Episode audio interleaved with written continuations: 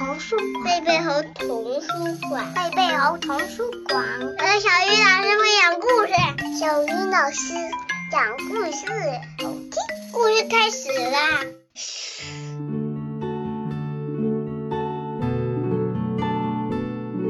亲爱的小朋友们，大家晚上好，欢迎打开贝贝猴故事宝盒，我是你们的好朋友小鱼老师。今天。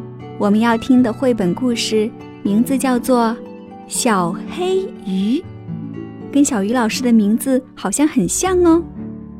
这本书由李欧李奥尼创作，由彭毅老师翻译，南海出版公司出版。我们一起来认识一下这条小黑鱼吧。在大海的一个角落里。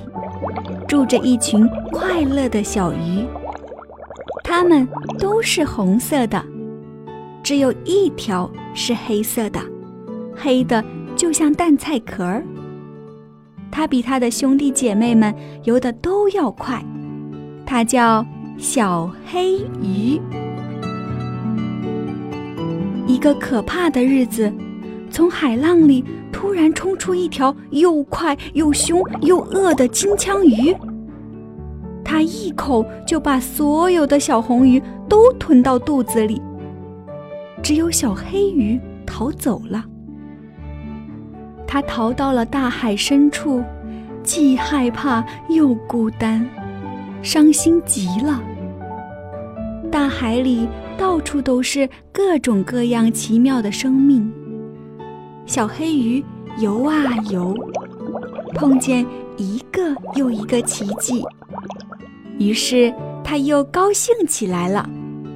他看到水母像彩虹果冻，大龙虾走起路来像水下行走的机器，怪鱼像被一根看不见的线牵着，森林似的海草长在糖果般的礁石上。海鳗的尾巴有多长，连它自己都搞不清。海葵像粉红色的棕榈树，在风中起舞。后来呀，他看到了一群和自己一样的小鱼，躲在礁石和海草的影子里。来游吧，一起玩，到处看看。他快乐地说：“不行。”小红鱼说。大鱼会把我们通通吃掉的。可是你们不能老躲在那儿吧？小黑鱼说：“我们一定要想想办法。”小黑鱼想啊想啊想啊，突然他说：“有了！